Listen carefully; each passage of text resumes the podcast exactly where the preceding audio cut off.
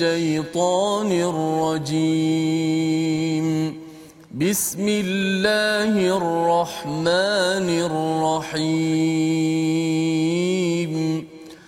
الحمد لله رب العالمين. الرحمن الرحيم.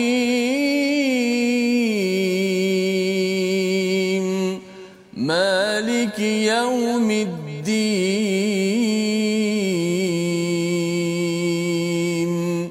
إياك نعبد وإياك نستعين.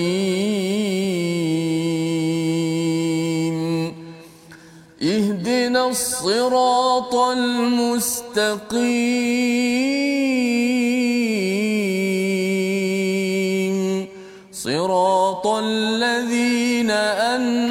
أنعمت عليهم غير المغضوب عليهم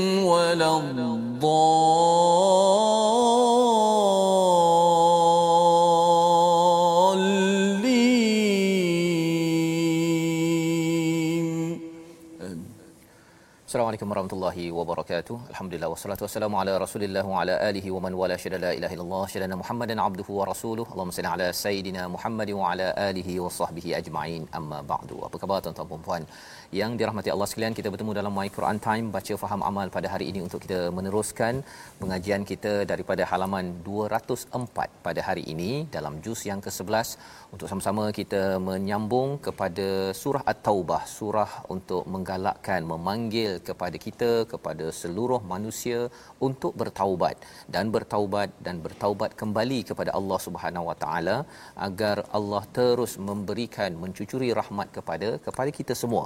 Dan pada hari ini kita bersama dengan Ustaz Tirmizi Ali. Apa khabar Ustaz? Alhamdulillah baik Alhamdulillah Ustaz ya.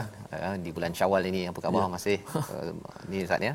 Terus bersemangat bersama dengan tuan-tuan yang berada di rumah ya. Mungkin ini sudah pun uh, raya yang seterusnya ya. Uh, tapi kita uh, ingin terus menyambung kepada pembelajaran kita. Sudah pun kita mengikuti pada uh, raya ketiga kita dengan uh, halaman 203 ya dan kita nak melihat lebih lanjut lagi pada hari ini pada halaman 204 yang membekalkan kepada kita panduan bagaimana menjadi orang yang beriman yang sebenar-benarnya dan jauh daripada sifat nifaq, sifat penyakit hati sebagai satu kanser yang amat-amat parah dalam kehidupan manusia yang Allah rakamkan di dalam surah At-Taubah ini sendiri.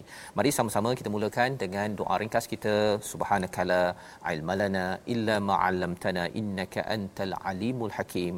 Rabbi zidni ilma. Kita mulakan dengan melihat kepada sinopsis halaman 204 pada hari ini. Bermula daripada ayat 107, apakah yang disampaikan pada halaman ini? Bercerita tentang ciri orang munafik yang membina Masjid Dirar.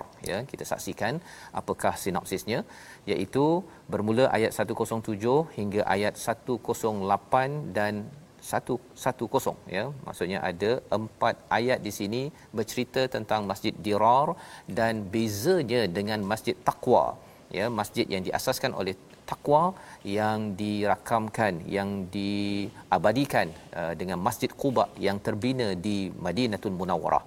Kemudian pada ayat yang ke-111 kita akan melihat kepada sifat orang mukmin yang benar dan sempurna adalah yang berjihad pada jalan Allah. Ayat ini adalah amat mantap kita akan sama-sama lihat pada pada hari ini insya insya-Allah. Jadi mari sama-sama kita mulakan dahulu dengan uh, tiga ayat daripada ayat 107, 108, 109.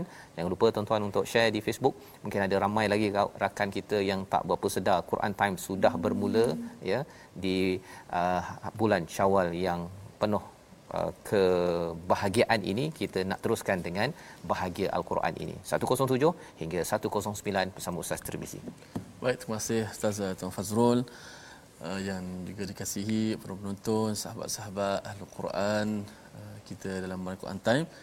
Walaupun uh, hari ini kita baru saja kembali kepada uh, pakaian asal kita Semalam 1 2 3 raya pertama kedua ketiga Syawal kita masih lagi baju Melayu. Yeah. Hari ini walaupun baju bah ke apa sebarang baju kita ha, tapi pakaian kita juga kita tak lupa daripada al-Quranul Karim kita teruskan seperti biasa moga-moga al-Quran ini akan menenangkan jiwa kita dan kita mengharapkan uh, amalan-amalan soleh yang kita lakukan di bulan Ramadan yang lalu tak lain tak bukan supaya Allah terima dan Allah catatkan uh, sebagai uh, kita ni hamba Allah yang akan bebas daripada neraka menuju ke redha Allah dan masuk ke syurganya insya-Allah.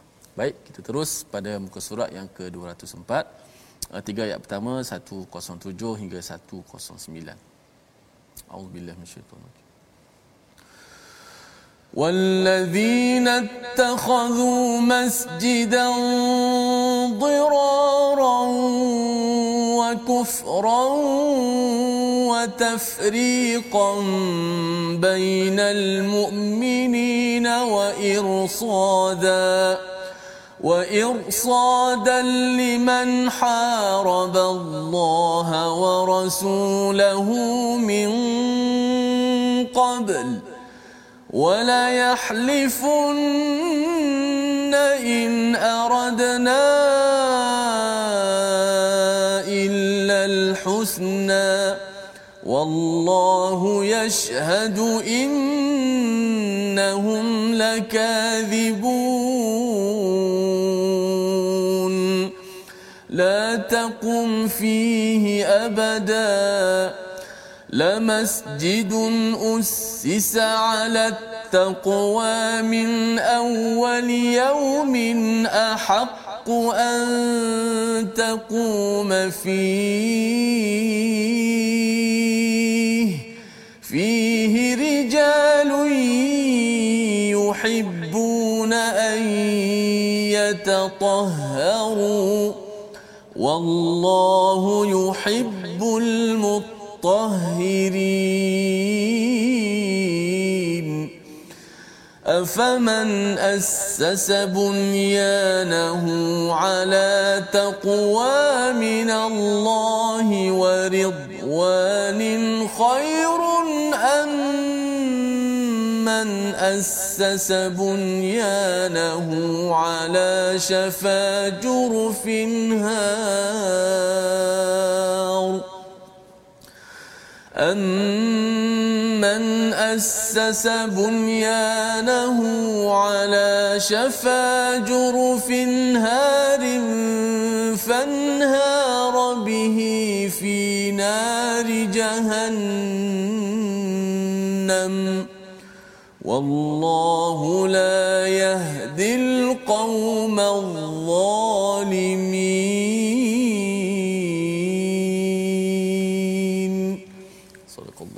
Surah Al-Azim gitulah tiga ayat daripada ayat 107 hingga 109. Terima kasih diucapkan pada Ustaz Tirmizi. Ya, apakah yang kandungan daripada ayat 107 ini dan di antara orang munafik ada yang mendirikan masjid untuk menimbulkan bencana kepada orang yang beriman untuk kekafiran dan untuk memecah belahkan antara orang yang beriman serta untuk menunggu kedatangan orang-orang yang telah memerangi Allah dan Rasul sejak dahulu.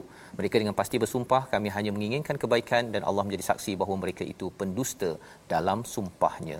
Ini adalah peristiwa apa? Peristiwa Masjid Dirar, ya. Masjid Dirar adalah masjid yang digunakan dibina untuk menjadi uh, markas ya markas untuk memusuhi kepada umat Islam ya untuk menjadi sebagai sebagaimana Allah nyatakan di sini yang pertama uh, untuk kekafiran yang kedua untuk memecah belahkan orang beriman serta untuk menunggu kedatangan orang yang telah memerangi Allah dan Rasul sejak dahulu iaitu yang dimaksudkannya ini ialah pendeta Nasrani seorang bernama Abu Amir yang mereka tunggu-tunggu kedatangannya daripada Syria untuk mendirikan solat di masjid yang mereka dirikan serta membawa tentera Rom yang akan memerangi kaum muslimin. Tetapi Abu Amir tidak jadi datang kerana ia mati di di Syria. Ini dijelaskan dalam dalam amazing Quran ini sendiri. Dan Abu Amir ini um, yang dikaitkan dengan uh, pendeta daripada uh, kaum Kristian ataupun agama Kristian yang memusuhi Islam.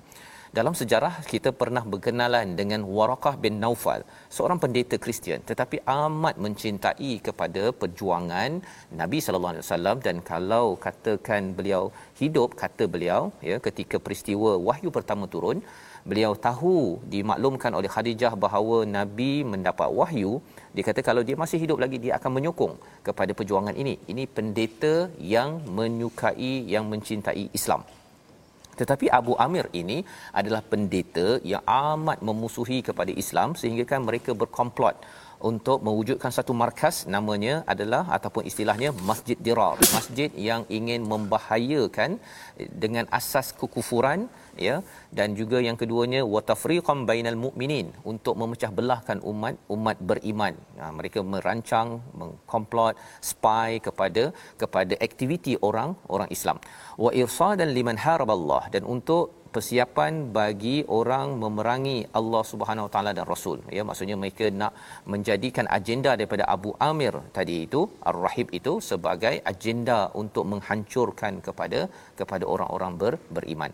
Malah ketika mereka buat ini mereka cakap apa? Mereka bersumpah bahawa sebenarnya in aradna illal husna. Kami buat ini adalah untuk kebaikan. Ha, dia talam dua muka yang berlaku di Masjid Dirar ini dan ia tidak jauh ya. Maksudnya tidak jauh daripada Masjid Quba maksudnya bila ada Masjid Quba mereka bina dan apakah yang di, di, dinyatakan oleh Allah di hujung itu? Wallahu yashhadu innahum lakadzibun sebenarnya apa yang mereka cakap yang mereka bersumpah itu penipu. Mereka sebenarnya ada agenda untuk uh, menghancurkan kepada umat umat Islam. Jadi apakah seruan Allah kepada kepada Nabi la taqum fihi abada. Janganlah kamu ini uh, berdiri sokong malah lebih daripada itu mendirikan solat dalam dalam tempat tersebut. Ha, ini sebagai satu nasihat daripada Allah. Kerana apa? Kerana la masjidun ussisa ala taqwa min awwal yaumin ahaqqu an taquma fi ya iaitu masjid yang dibina atas dasar takwa Masjid Quba itu ya dibina pada awal uh, sejarah uh, kedatangan Nabi ke Madinah itu ahaqqu lebih layak untuk didirikan lebih baik disokong fihi rijalun yuhibbuna an yatatahharun. Pada masjid itu ada ada rijal ada orang-orang lelaki ansar ya yang yatahharu yatatahharu iaitu sentiasa membersihkan diri dengan berwuduk ustaz ya. Hmm. jadi ayat ini sebenarnya mengangkat kepada orang yang selalu berwuduk ya. Uh, bila berwuduk tu ada dalam masjid berada dalam masjid itu untuk solat. Jadi orang yang berwudu orang yang solat itu diangkat oleh Allah Subhanahu Wa Taala dirakam dalam dalam ayat 108 wallahu yuhibbul mutahhirin. Allah suka kepada orang yang membersihkan orang yang bersih berwudu dan juga bersolat kerana takwa. Berbanding dengan Masjid Dirar sebentar tadi itu dia buat itu kerana nak melaksanakan kufur nak melakukan rejection iaitu kotor dan ini ditegur oleh Allah Subhanahu taala. Apa pelajaran untuk kita pada waktu ini? Kalau ada program-program yang menaikkan takwa kita kena sokong Nah, kita berdirilah ya untuk menyokong, kita share dekat Facebook, kita sokong, kita kalau ada orang kata ah, tak payahlah buat eh, program ini, kita akan perjuangkan.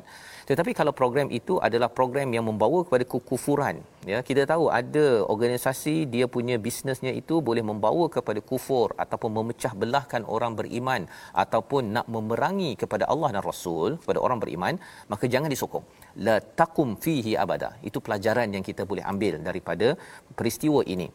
Pada ayat yang ke-109 afaman assasa bunyanahu ya maka adakah orang yang mendirikan bangunan di atas dasar takwa kepada Allah dan keredaannya itu lebih baik? Ataupun orang yang mendirikan bangunannya di tepi jurang yang runtuh lalu roboh bersama mereka ke dalam neraka jahanam Allah tidak memberi petunjuk kepada orang yang zalim.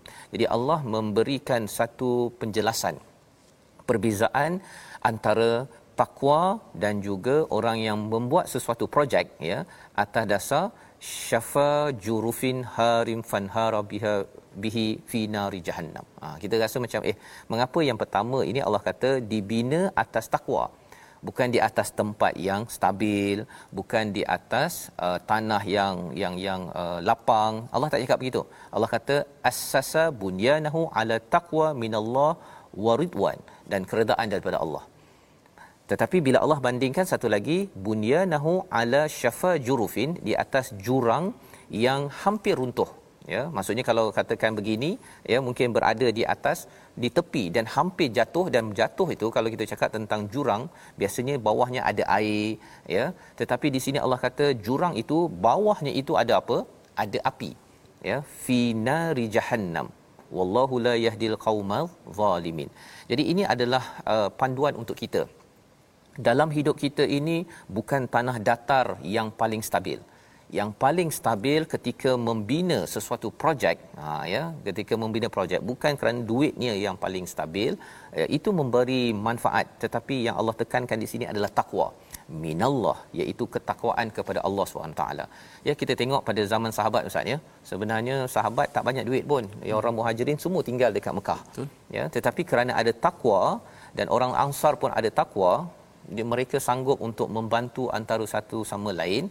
Dan lebih daripada itu bila Allah redha ya Allah memberikan macam-macam kepada orang yang yang beriman. Pasal Allah kaya kan? Allah boleh je bagi sesuatu dan pengalaman kita juga ustaz ya. Kita tengok orang-orang yang uh, makin nak dekatkan diri kepada Allah Subhanahu taala Allah akan mudahkan. Allah mudahkan dan itu kita kena yakin. Pasal ada yang kata bahawa kalau belajar Quran contohnya kan nanti nak makan apa? Ha, hmm. ha kan? Ada yang berfikir begitu tetapi sekarang ini kalau katakan ada seorang penceramah dalam wacana Quran misalnya, dia kata bila cakap tentang vaksin sekarang kan, vaksin uh, yang datang daripada Pfizer, datang daripada China, sebenarnya negara Islam dengan otak-otak geliga yang ada boleh sahaja kata kami tak nak uh, vaksin yang daripada Pfizer ya ataupun daripada China, yang itu okey, tetapi kami nak bina ikut standard halal kami. Contohnya, baru kami cop kita ada kekuatan kita ada kekuatan. Orang-orang yang beriman ya orang-orang yang bertakwa ada kekuatan yang tersendiri dan Allah boleh bagi idea demi idea sumber demi sumber syaratnya apa? Syaratnya ialah dibina atas dasar takwa dan inilah yang kita nak ulang balik semula. Ya ustaz ya? Ayat hmm. yang ke 108 ini okay. agar ia memberi pasak kepada kita jangan berdiri jangan sokong jangan like kepada perkara yang yang dirar yang memudaratkan kepada iman dan takwa kita. Tak kisah apa pun ya dalam program ke posting kat Facebook ke de, uh, website ke jangan kita berdiri menyokong kepada perkara-perkara ini. Kita baca sekali lagi ayat 108. 108 insyaallah. A'udzubillahi لا تقم فيه أبدا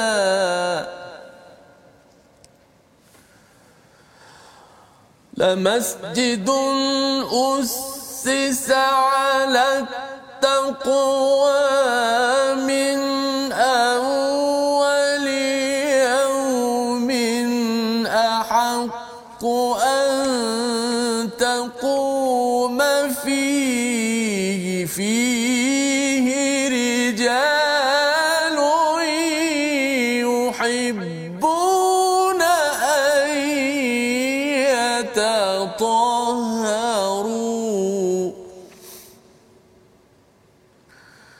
والله يحب المطهرين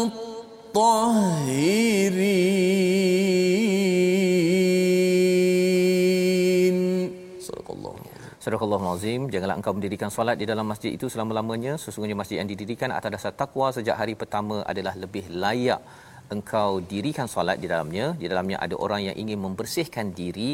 Allah menyukai orang yang yang bersih. Jadi Allah mengaitkan masjid uh, projek ini satu projek ya yang asas dasar takwa. Dalamnya itu ada rijal ada individu yang membersihkan dirinya ya. Bercakap tentang istilah yatahharu ini yatatahharu ini ada kaitan dengan ayat 103 yang kita tengok semalam. Pada ayat 103 Allah menyatakan daripada orang-orang yang nak uh, bertaubat Allah kata khudh min amwalihim sadaqatan tutahhiruhum wa tuzakkihim biha. Ya Allah nak bersihkan diri orang tersebut dan juga menyucikan dalamannya. Jadi bila Allah uh, puji kepada orang yang bersih ya, harta kadang-kadang orang tu mungkin bersih fizikal individu dia uh, anfus ataupun nafs dia tetapi hartanya masih lagi tidak bersih. Jadi dibersihkan bila dia bersihkan kemudian barulah dia boleh buat tazkiyah dalam dirinya. Tidak mungkin dia sekadar puasa dia orang kaya kan? Dia puasa sahaja tapi tidak keluarkan zakat. Dia puasa atau tapi dia tidak bersedekah. Itu kalau ada harta. Tetapi bila kita masuk kepada ayat 108 yang saya baca sebentar tadi masjid adalah tempat di mana membersihkan ya diri dalam diri seseorang ini penting ya untuk kita faham dalam dalam kehidupan seharian. Jadi institusi masjid ini perlu kita hidupkan ya bagi AJK, bagi tuan-tuan yang ada anak, jadikan masjid ini peluang untuk membina generasi yang yang bersih. Ha, bersih di luar dan juga ia akan membersih di di dalam sehingga kan nifaq ataupun penyakit-penyakit dalam hati itu dapat di diselesaikan. Dan ini membawa kepada perkataan pilihan kita pada hari ini sama-sama kita saksikan. Iaitu perkataan pilihan kita ialah sajadah. Ha ya, iaitu sujud ataupun merendah diri kepada Allah Subhanahu Wa Taala. Itu yang kita lihat pada ayat 107 dan antara orang munafik ada yang mendirikan masjid untuk menimbulkan bencana. Masjid daripada perkataan sajadah, sujud tetapi rupa-rupanya orang munafik menggunakan sujud itu untuk berpura-pura tetapi bagi orang beriman sujud itu adalah lambang untuk takwa sujud itu lambang untuk membersihkan diri 92 kali disebut di dalam al-Quran. Jadi inilah yang perlu kita uh, sedar. Tanda taubat untuk bersihkan diri kita ialah dengan banyak bersujud pada pada Allah Subhanahu Wa Taala dan itulah tanda takwa yang perlu kita hidupkan. Apatah lagi bila kita ini sudah pun melewati Ramadan Ramadan la'allakum tattaqun tandanya tandanya pada Syawal ini ialah apabila bila tuan-tuan semua masih lagi konsisten menjaga masjid memakmurkan masjid sebagai latihan harian penuh disiplin dan kalau katakan dipanggil untuk berjuang kita sudah ada disiplin tersebut. Kita berehat sebentar, kita kembali semula dalam My Quran Time, baca faham amal insya-Allah.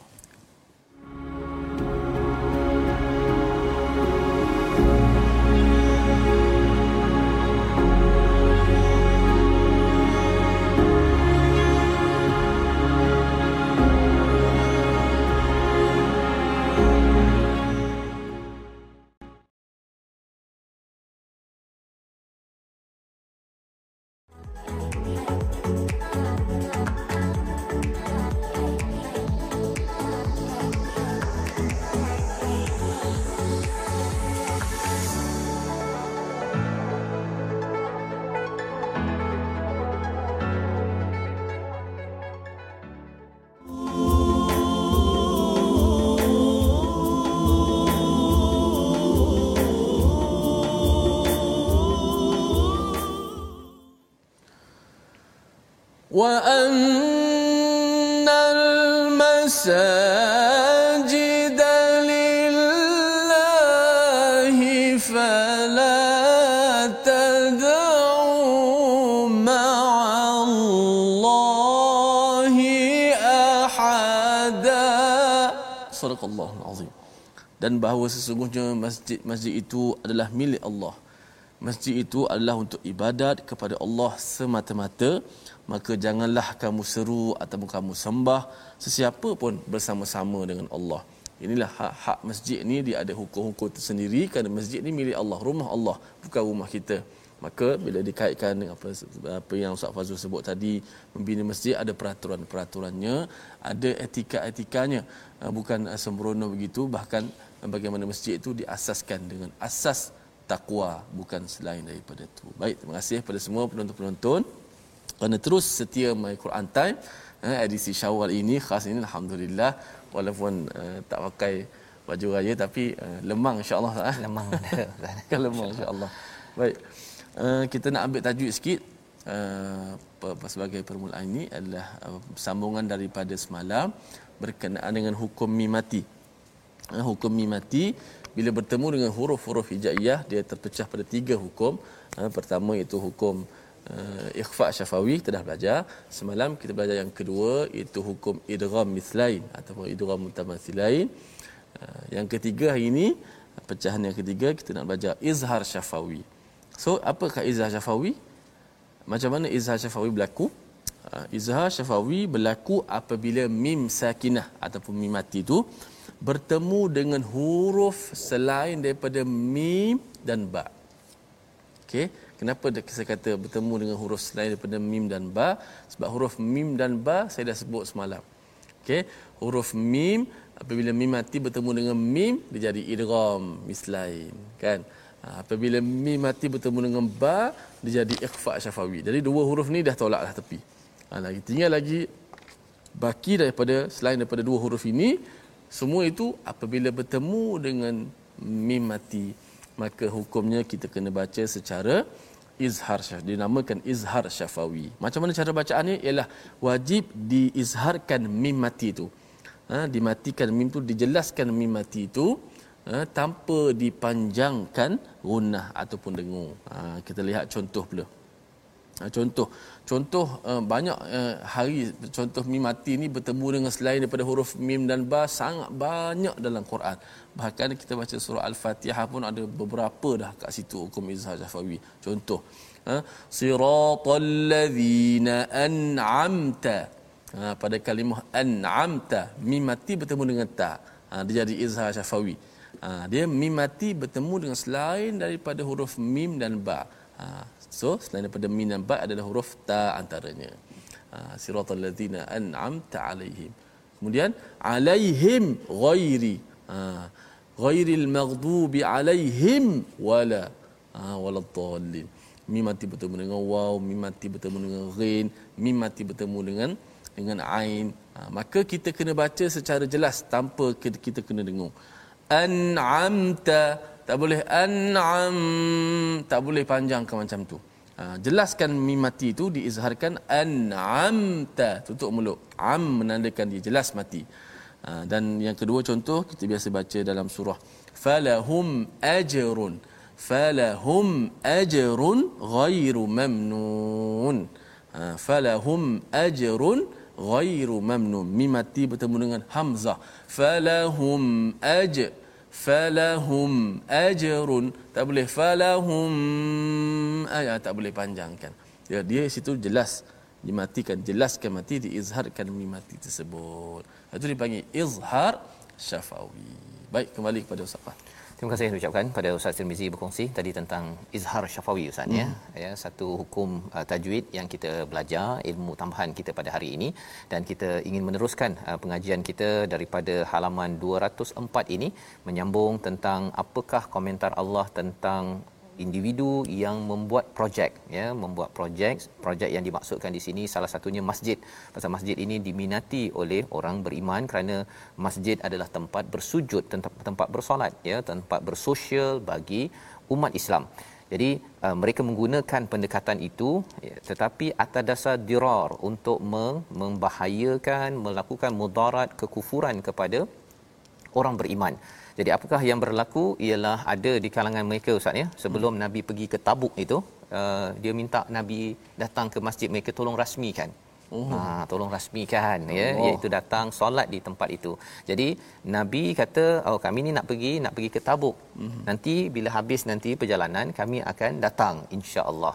Rupanya dalam perjalanan balik tersebut uh, nabi didatangi oleh Jibril menyatakan tentang perkara ini ayat tadi turun ya ayat tadi turun menceritakan la taqum fihi abada maksudnya nabi jangan pergi hmm. ya pelajaran untuk kita kalau kita tahu dah tempat itu boleh memusnahkan kepada kepada umat Islam mengganggu pada umat Islam dipanggil sebagai nak mendapatkan sokongan mendapatkan undi ya tetapi undi itu menyebabkan makin rosak Islam maka jangan sokong kita kena jadi orang yang yang strategik uh, dalam hal itu dengan panduan daripada halaman 204 ini. Jadi apakah yang berlaku kepada projek Masjid Dirar, masjid yang bertujuan untuk memusnahkan menghancurkan umat Islam, ini disambung pada ayat 110 yang kita nak baca diterus sehingga ayat 111 bercerita tentang sifat orang beriman yang sebenarnya. Silakan Ustaz. Terima kasih Ustaz Faz. Eh, saya teringat bila Ustaz Faz tadabbur pasal orang-orang yang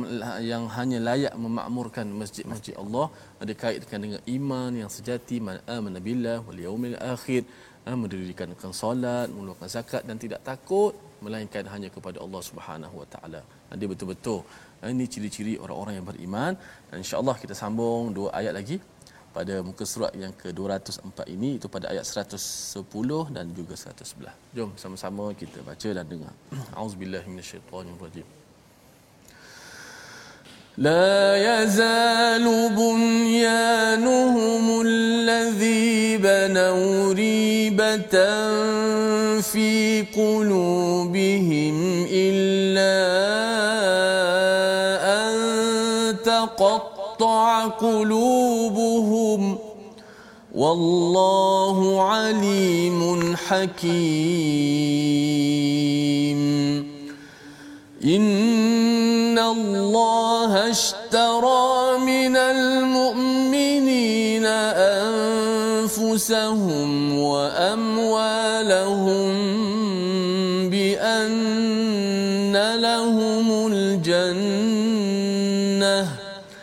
يقاتلون في سبيل الله فيقتلون ويقتلون وعدا عليه حقا في التوراة والإنجيل والقرآن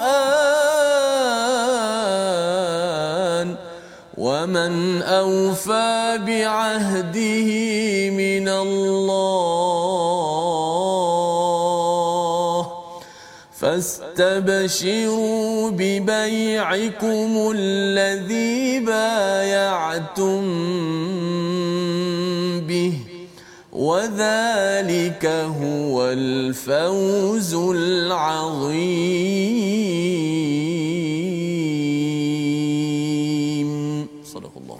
Surah Al-Azim itulah dua ayat daripada halaman 204 bermula daripada ayat 110 bangunan yang mereka dirikan itu sentiasa menjadi penyebab keraguan dalam hati mereka hingga hati mereka hancur dan Allah Maha mengetahui lagi Maha bijaksana. Apa maksudnya?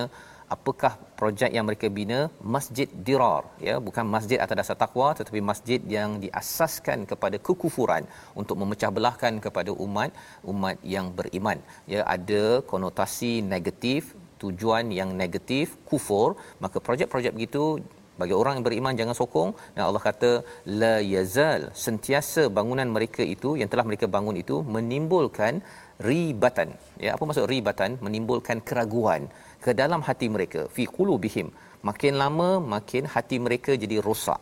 Makin lama makin ragu. Makin lama makin mereka ini bermasalah dalam hati mereka. Ini Allah bongkar ya apabila mereka melaksanakan projek yang ingin menghancurkan ataupun wa irsadan liman haraballah untuk memerangi Allah dan dan Rasul. Dan kata Allah illa an taqatta'a qulubuhum. Sehingga kan hancur hati-hati mereka. Apa maksudnya? Dengan hati mereka yang penuh dengan sakit tersebut ia adalah seperti kanser kanser yang dia makin lama makin merebak merebak merebak maka ianya akan menghancurkan seluruh badan seluruh badannya. Maka ini perumpamaan yang Allah berikan kepada orang munafik. Bila mereka ini ada dah tak puas hati dengan Nabi, ya, berpura-pura, tetapi dia terjemahkan ke dalam bentuk projek. Projek bukan projek biasa-biasa, projek masjid, ya, tetapi kerana bukan untuk untuk menyokong keimanan, bukan untuk beriman tetapi untuk merosakkan Islam, maka Allah hancurkan hancurkan hati mereka maksudnya apa sehinggakan mereka ini mati dalam keadaan yang hina kita tengok saatnya Abdullah bin Ubay bin Salul itu dihinakan oleh Allah Subhanahu Wa Taala di di Madinah padahal sudah dapat hidayah. Wallahu alimun hakim, Allah yang Maha mengetahui, Allah yang Maha bijaksana. Mungkin bagi orang munafik ini Ustaz ya, bila mereka berkomplot sembunyi-sembunyi itu dia ingat bahawa Nabi tak tahu, hmm. kan? Tetapi Allah kata Allah tahu. Bila Allah tahu, maksudnya mereka kata jomlah kita minta nabi ni uh, rasmikan potong ribbon ke apa ke kalau zaman sekarang ustaz ya. Harapnya nanti bila kita dah dapat selfie gambar dia punya tanda tangan kalau zaman sekarang ini nanti kita boleh gunakan ini sebagai testimoni. Testimoni tengok projek kami disokong oleh oleh Nabi sallallahu alaihi wasallam. Tetapi hmm. rupa-rupanya Allah kata Allah tahu Allah tahu dan Allah memberitahu kepada uh, malaikat Jibril bertemu pada nabi ketika dalam perjalanan. Ya nabi sekitar 50 hari meninggalkan Madinah untuk uh, Tabuk untuk peperangan Tabuk yang tidak jadi. Akhirnya umat Islam balik menang dalam peristiwa tersebut. Dan di hujung itu Allah kata wallahu alimun hakim. Allah bijaksana.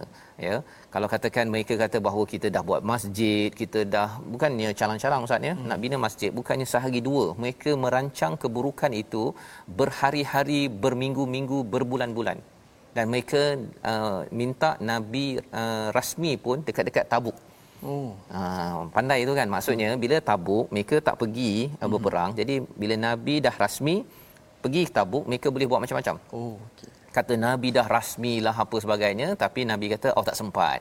Ya lepas daripada Tabuk. Tapi lepas daripada Tabuk mereka ingatkan bahawa segala perancangan lepas Nabi rancang rasmi saja zas kita akan serang.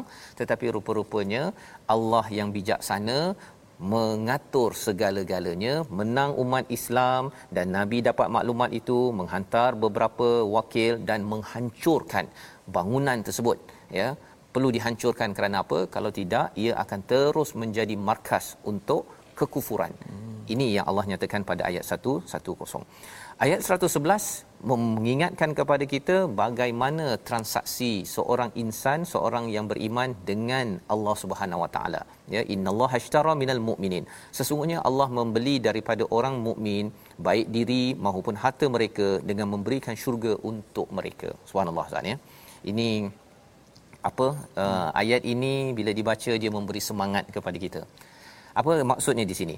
Allah membeli orang beriman ya. Dengan apa? Adakah dengan hartanya dahulu? Tidak. Allah mulakan dulu dengan anfusahum.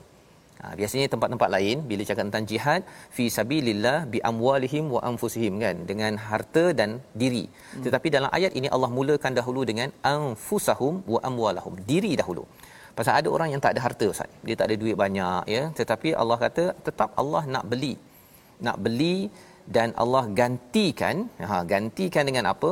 Dengan jannah. Cabarannya ustaz ya cabarannya kalau katakan ini telefon lah kan. Katakan ini telefon ustaz lah hmm. kan telefon ustaz.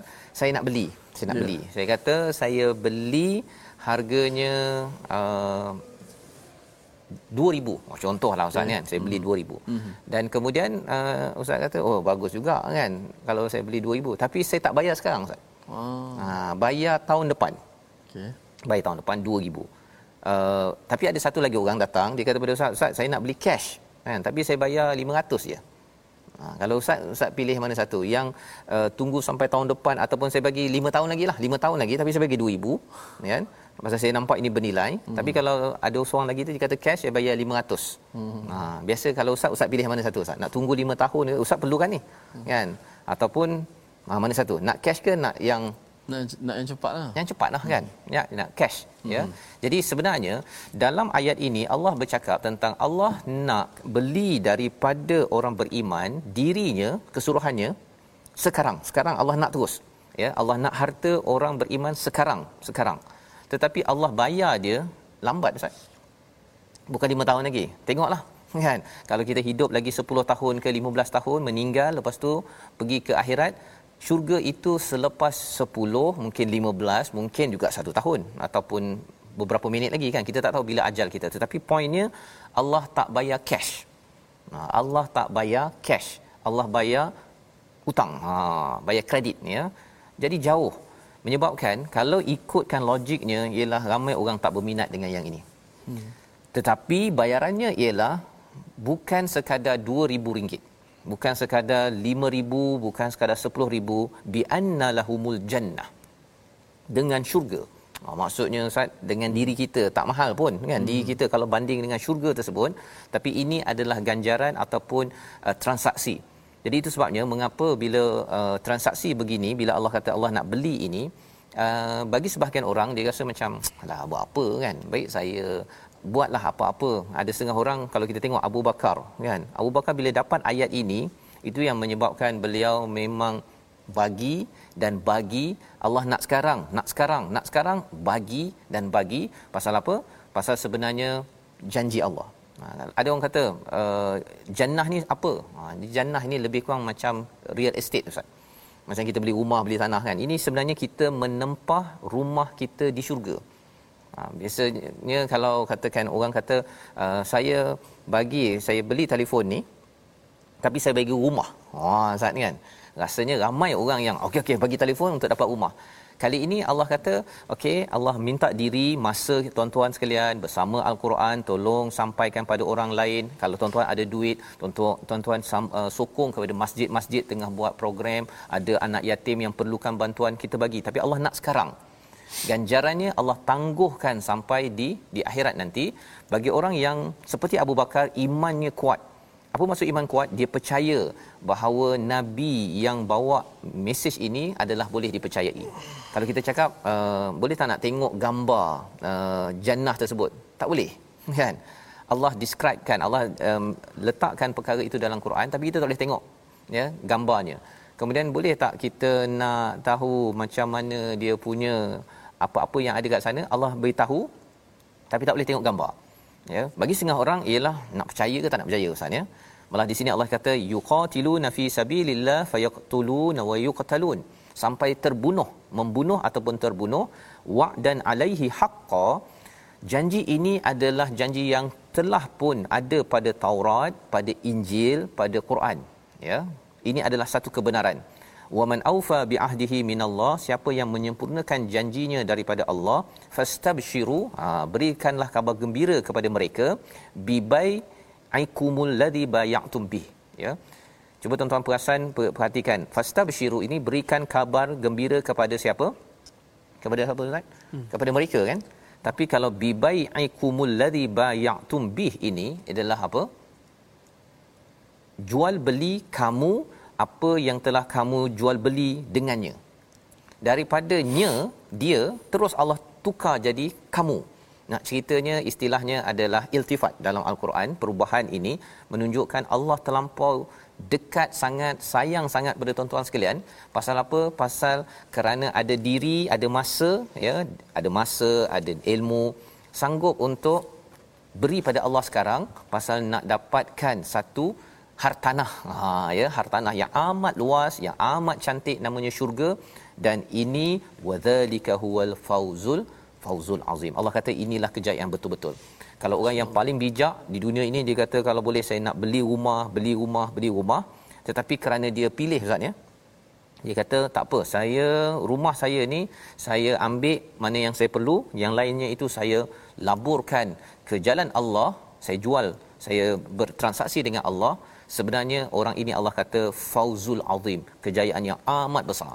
Ya jual beli rumah dapat 10 rumah orang dah kata berjaya. Tetapi ini jual beli Nabi sallallahu alaihi wasallam boleh beli banyak rumah. Tapi akhir kehidupannya Nabi menggunakan memanfaatkan ayat ini. Abu Bakar pun dengan ayat ini mereka mempunyai cara berfikir yang yang berbeza yang harapnya ini menjadi latar kepada situasi yang kita paparkan di atas skrin tuan-tuan sekarang iaitu dialog yang ada dalam uh, situasi ini. Derma ikhlas kita harapnya dapat doa daripada Rasulullah. Dengan amal bakti ini harapnya kita akan lebih disayangi oleh Allah Subhanahu Wa Taala. Membawa pada resolusi kita pada hari ini. Yang pertama kita sama-sama jangan sokong golongan yang ingin gagalkan usaha baik. Yang pertama. Yang kedua sentiasa peka dakyah ataupun ajakan keburukan untuk kita jauhkan dihindari dan yang ketiga, sedia mengorbankan diri dan harta kita untuk kebaikan Islam kerana ganjarannya adalah syurga. Tak pernah ada orang yang boleh menawarkan sebegini mantap tetapi ia bukannya cash. Ia adalah tertangguh hanya bagi orang-orang beriman sahaja yang akan memilih perkara itu. Kita berdoa pada Allah, Allah sentiasa memimpin kita untuk berjuang di jalan Allah. Silakan Ustaz. Bismillahirrahmanirrahim. Alhamdulillahirabbil wassalatu wassalamu ala Rasulillah. Ya Allah ya Tuhan kami Engkau lah Tuhan yang Maha Perkasa ya Allah. Ya Allah Engkau lah Tuhan yang Maha mengetahui ya Allah. Engkau mengetahui apa yang zahir dan apa yang sembunyi tersembunyi dalam diri hati-hati kami ya Allah. Oleh itu bersihkanlah hati-hati kami semua ya Allah. Ya Allah isikanlah yang dengan iman ya Allah. Jauhkanlah kami daripada sifat-sifat ciri-ciri orang-orang munafik ya Allah kami menyembah kepadamu semata-mata ikhlas semata-mata hanya kerana-Mu mendapatkan redha daripada-Mu ya Allah. Berikanlah kami kebaikan di dunia dan di hari akhirat ya Allah. Kami menjualkan diri kami kepadamu ya Allah. Mudah-mudahan transaksi ini ya Allah. Mudah-mudahan ini dikira sebagai pahala kami di hari akhirat kelak ya Allah. Terimalah akan amalan kami ya Allah. Ampunkanlah segala dosa-dosa kami ya Allah. Amin ya rabbal alamin. Alhamdulillah Amin ya rabbal alamin. Moga-moga Allah mengabulkan kepada doa kita pada hari ini tuan-tuan sekalian dan kita terus ingin menjadi individu takwa yang sentiasa menjual diri kita untuk kita mendapat ganjaran yang besar. Inilah kesedaran dalam tabung gerakan al-Quran untuk tuan-tuan berjuang ya memanfaatkan ayat ini. Ada sumbangan tuan-tuan yang tertera di atas skrin ini sudah pun sampai kepada pelbagai program yang telah dirancang dan telah ber- berlaku ya. Satu April yang lepas kita melihat hadis time sudah dilancarkan dan sumbangan tuan-tuan sekitar uh, 11 juta telah pun diagih-agihkan dalam pelbagai uh, kepada negeri-negeri seluruh Malaysia. Dan sumbangan tuan-tuan ini juga yang akan datang akan disampaikan dalam projek-projek pelbagai program kesedaran al-Quran. Jadi kita bertemu lagi pada jam 5 petang pada jam 10 malam pada 6 pagi. Rancangan ini dibawakan oleh Mofas. Mendoakan pada tuan-tuan Mofas memberikan hartanya untuk jalan Allah untuk ditukar jadi jannah untuk kita teruskan My Quran Time baca faham amal insya-Allah.